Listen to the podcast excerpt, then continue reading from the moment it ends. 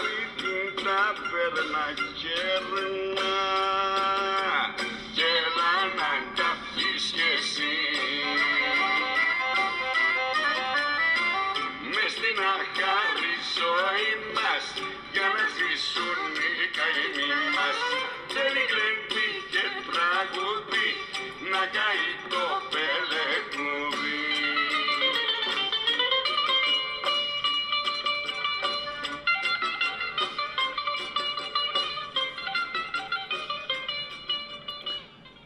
Στο καφενείο των social media την προηγούμενη εβδομάδα ε, α, έτσι ήταν το κλίμα. Να καεί το πελεκούδι, πρόδρομος Τσαουσάκης.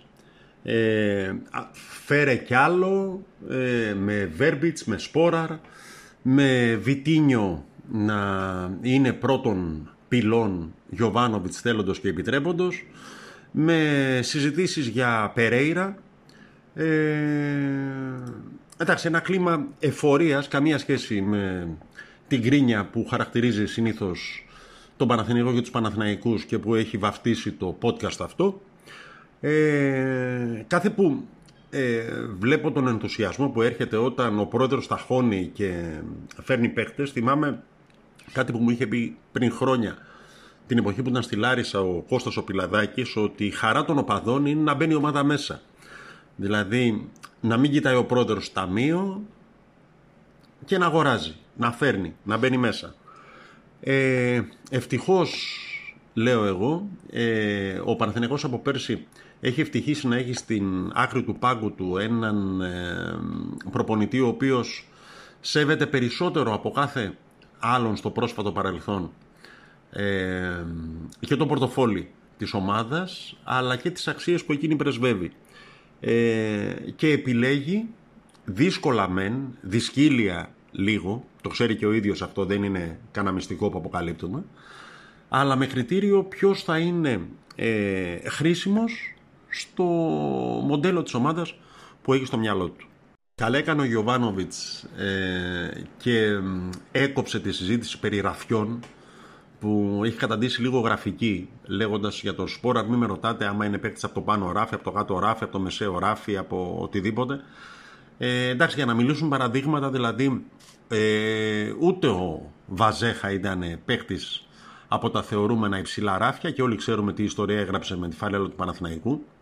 Από την άλλη, πρόχειρα θα πούμε ο Εσχέν ήταν παίκτης από το υψηλό ράφι και επίσης ξέρουμε ε, τι ιστορικές υποσημειώσεις έγραψε με τη φανέλα του Παναθηναϊκού.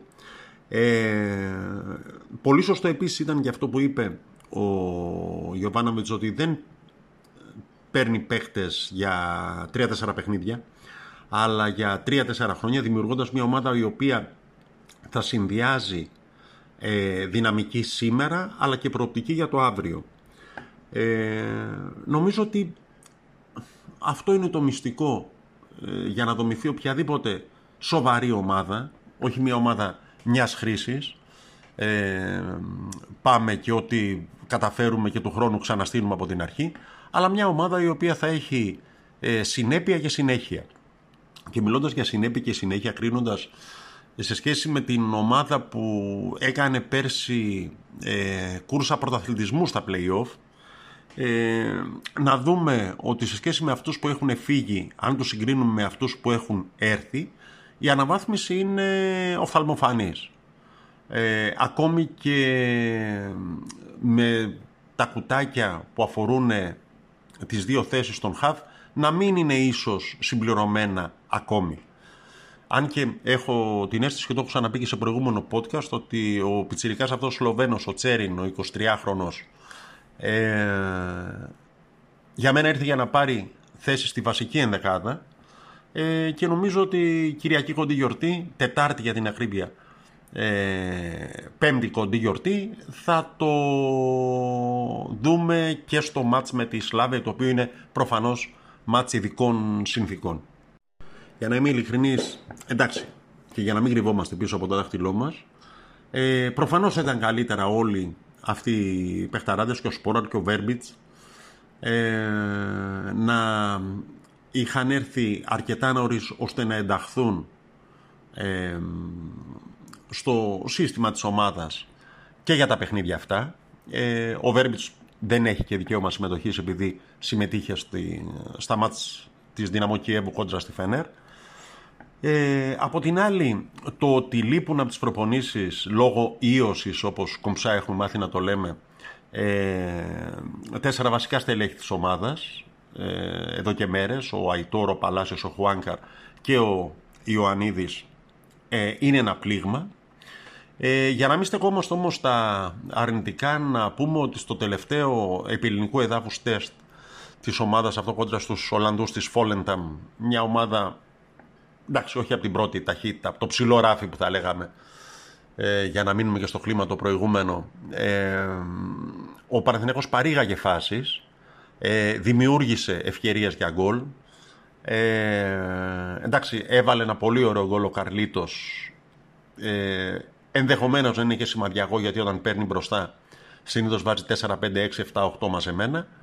Ε, Εντάξει, η Βόλεντα προφανώς δεν είναι Σλάβια, αλλά και από την άλλη η Σλάβια χθες έχασε στην πρεμιέρα του τσεχικού πρωταθλήματος εκτός έδρας 1-0. Σε κάθε περίπτωση προβλέπονται ε, σε αυτό το ζευγάρο με τους Τσέχους δύο σφιχτά παιχνίδια, πώς λέμε σφιχτά αυγά, ξέρω εγώ κάπως έτσι.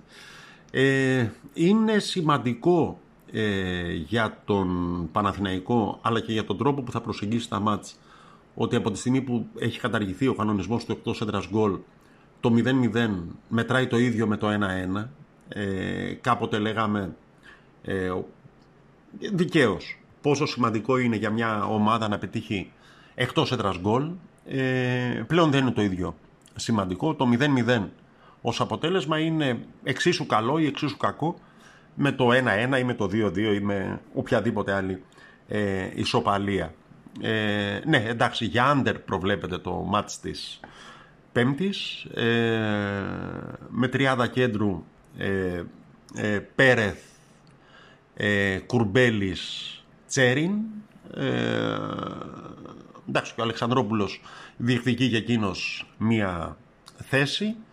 Ε, εντάξει σε όλα τα ευρωπαϊκά παιχνίδια ε, όλων των ομάδων, όχι μόνο του Παναθηναϊκού.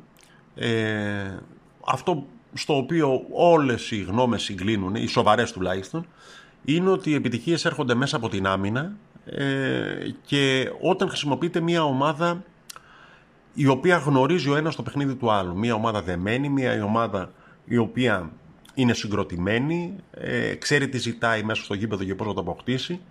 Ε, ο Παναθηναϊκός το έχει αυτό, δηλαδή αντικαθιστώντας ε, στοχευμένα κάποιους παίκτες σε σχέση με την ομάδα που έκανε την περσινή πολύ καλή πορεία στον δεύτερο γύρο και στα play-off ε, κατεβαίνει να παίξει κόντρα σε μια ομάδα που στα χαρτιά είναι φαβορή ε, με τις καλύτερες δυνατές συνθήκες ε, προετοιμασίας. Ε, το ξαναλέω ότι το μόνο που προσωπικά με προβληματίζει είναι η απουσία που είχαν για ιατρικούς λόγους ε, κάποια βασικά στελέχη της ομάδας, κάποια βασικά όπλα της ομάδας ε, την προηγούμενη εβδομάδα. Ε, εάν επιστρέψουν ε, και δεν είναι εξασθενημένοι από την ίωση αυτή που ταλαιπωρεί πολύ κόσμο, ε, νομίζω ότι σε κάθε περίπτωση ισχύει, αλλά νομίζω ότι ακόμη περισσότερο το παιχνίδι ξεκινάει από το χ. Είναι φυσικά πιθανό μέχρι να σφυρίξει ο διαιτητής της Σέντρα για το πρώτο παιχνίδι κόντρα Σλάβια να έχουμε εξελίξεις και νέες εξελίξεις και στα μεταγραφικά από Λατινική Αμερική μεριά. Αλλά οι όποιες εξελίξεις δεν πρόκειται να επηρεάσουν το τι θα γίνει ε, στο ευρωπαϊκό αυτό παιχνίδι, την επιστροφή του Παναθηναϊκού σε ευρωπαϊκές διοργανώσεις ε, μετά από πέντε χρόνια και από τον αποκλεισμό από την Athletic Bilbao. Ε, πρώτη του μήνα σήμερα, ε, ο μήνας που θρέφει τους 11, ε, ο Παναθηναϊκός της Ευρώπης είναι και πάλι εδώ, καλό μήνα να ευχηθούμε.